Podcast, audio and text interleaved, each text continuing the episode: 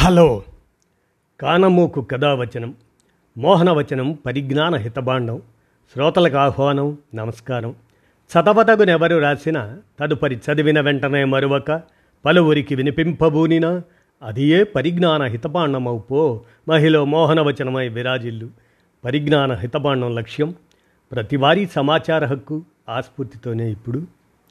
సుమన్ నీరుకొండ విరచిత అంశం మతాల్లో లుకలుకలు అనేటువంటి అంశాన్ని మీ కానమోకు కథ వచ్చిన శ్రోతలకు మీ కానమోకు స్వరంలో ఇప్పుడు వినిపిస్తాను వినండి. మతాల్లో లుకలుకలు సుమన్ నీరుకొండ విరచితం. ఇక వినండి. మతం అనేది మానవ జాతిని ఎలా విభజించిందో విందాం. ఇక్కడ నేను రెండు వేరువేరు మతాల గురించి చెప్పబోవడం లేదు. ఎందుకంటే ఏ రెండు మతాల ప్రజలు ఎప్పుడూ ఒకరితో ఒకరు ఏకీభవించరు. ఒకే మతంలో ఉన్న ప్రజలు కూడా వాళ్ళు నమ్ముకున్న మతం వల్ల ఎలా విభజనకు గురయ్యారు ఒకరినొకరు ఎలా ద్వేషించుకుంటున్నారో వినండి. క్యాథలిక్కులు మరియు ప్రొటెస్టెంట్ల మధ్య చీలిక పదహారవ శతాబ్దంలో ఐరోపాలో మొదలైంది. పదిహేను వందల తొమ్మిది నుండి పదిహేను వందల నలభై ఏడు వరకు ఇంగ్లండ్ను పాలించిన హెన్రీ ఎయిత్ మొదట్లో క్యాథలిక్ చర్చి యొక్క బలమైన రక్షకుడు మరియు ప్రొటెస్టెంట్ సంస్కరణ బోధనలకు వ్యతిరేకంగా చర్చిని రక్షించడానికి ఒక గ్రంథాన్ని కూడా రాశాడు. అయితే పోప్ క్యాథరిన్ ఆఫ్ అరగాన్తో తన వివాహాన్ని రద్దు చేసుకోవడానికి నిరాకరించడంతో Henry eighth Roman Catholic church నుండి విడిపోయి చర్చ్ ఆఫ్ ఇంగ్లండ్ను స్థాపించాడు. దానికి తానే అధిపతి.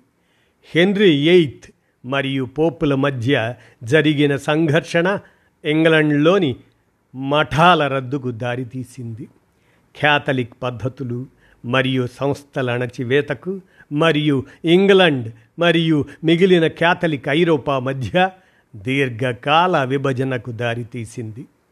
పదహారు వందల పద్దెనిమిది నుండి పదహారు వందల నలభై ఎనిమిది వరకు మధ్య ఐరోపాలో జరిగిన ముప్పై సంవత్సరాల యుద్ధం క్యాథలిక్లు మరియు ప్రొటెస్టెంట్ల మధ్య అత్యంత ప్రసిద్ధి చెందిన సంఘర్షణ.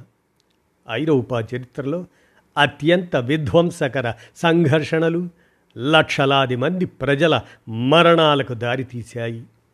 ఐర్లాండ్లో క్యాథలిక్లు మరియు ప్రొటెస్టెంట్ల మధ్య ఇతర వివాదాలు జరిగాయి.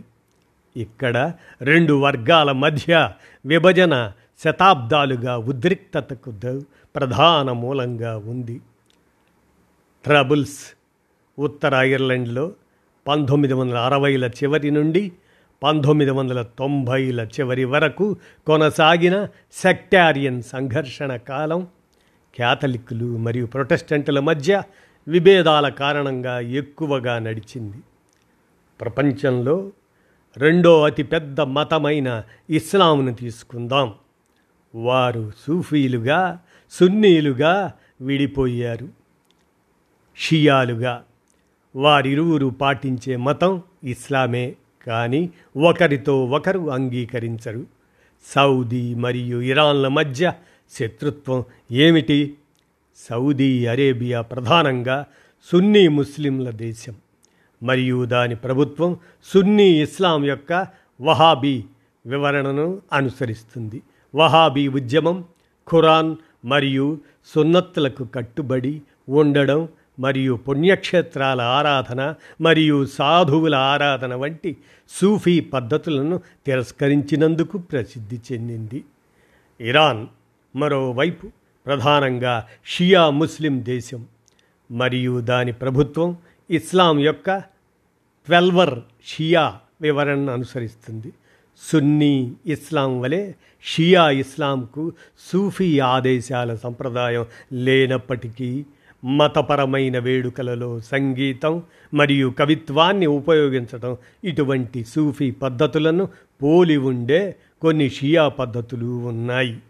పాకిస్తాన్ లాంటి దేశాల్లో తీవ్రవాదులు ఒకరి ప్రార్థనా స్థలాల మీద ఇంకొకరు ఆత్మాహుతి దాడులు చేసుకోవటం సాధారణమే కదా. పాకిస్తాన్లోని అహ్మదీలు అనబడే ముస్లిములు ఉన్నారు. వారు వివక్ష మరియు హింసను ఎదుర్కొంటున్నారు మరియు వారి మతపరమైన ఆచారాలు పరిమితం చేయబడ్డాయి. వారు తమను తాము ముస్లింలుగా పిలవడానికి లేదా వారి ప్రార్థనా స్థలాలను మసీదులుగా పేర్కొనడానికి అనుమతించబడరు. భారతదేశంలో మధ్యయుగ కాలంలో శివభక్తులైన చోళులకు మరియు విష్ణుభక్తులైన పాండ్యులకు మధ్య ఘర్షణలు యుద్ధాలు సాధారణమే కదా. మరి హిందూ మతం ప్రజలను ఎక్కడ ఐక్యంగా ఉంచింది? అడ్డబొట్లు నిలువు బొట్లు వారిలో వారి పోట్లాటలు.